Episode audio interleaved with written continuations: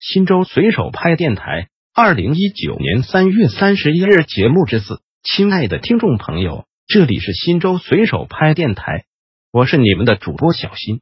下面就由我给大家播报新州随手拍节目。您也可以关注新州随手拍微信公众号 p p 零三四零零零，或者进入新州随手拍官网 w w w 点零三四零零零点 g o v 点 c n 反映问题，互动交流。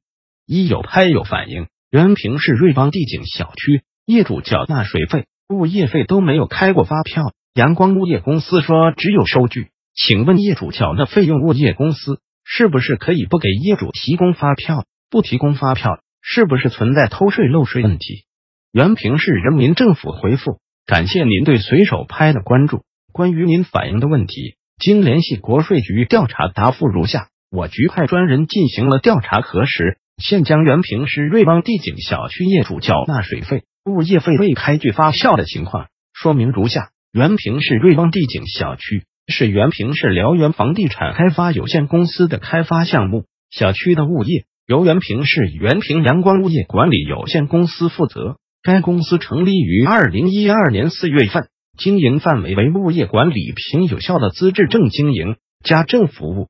对上述随手拍反映的问题。物业公司负责人解释：瑞邦地景小区收取水费、物业费时，若业主要求开具发票，则会开具发票；业主没有提出开具发票的要求时，仅开具收据。针对上述情况，我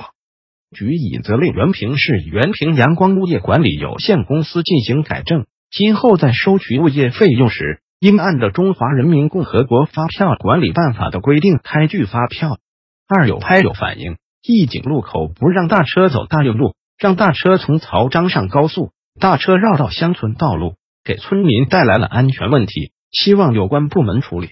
新州公安交警回复：您好，您所反映的问题已收悉，现答复如下：为有效预防空气污染，二零一八年八月十五日零时，新州市城区实施优化重型货车和散装物料运输车线路通行政策，交警支队环安大队。在台新县义景分流管控点派警力分三班倒对柴油货车和散装物料运输车进行分流管控。遇高速公路发生拥堵和交通事故等问题后，禁止车辆上高速时，交警部门立即放行车辆走台新县，离开义景村。网民反映的大车不走高速，绕到乡村道路的情况，是个别大车司机不愿意花高速费而绕到乡村道路，属于个人行为。交警部门将联合新抚区交通路政部门，对大型货车绕行村道进行打击，确保村民人身和财产安全。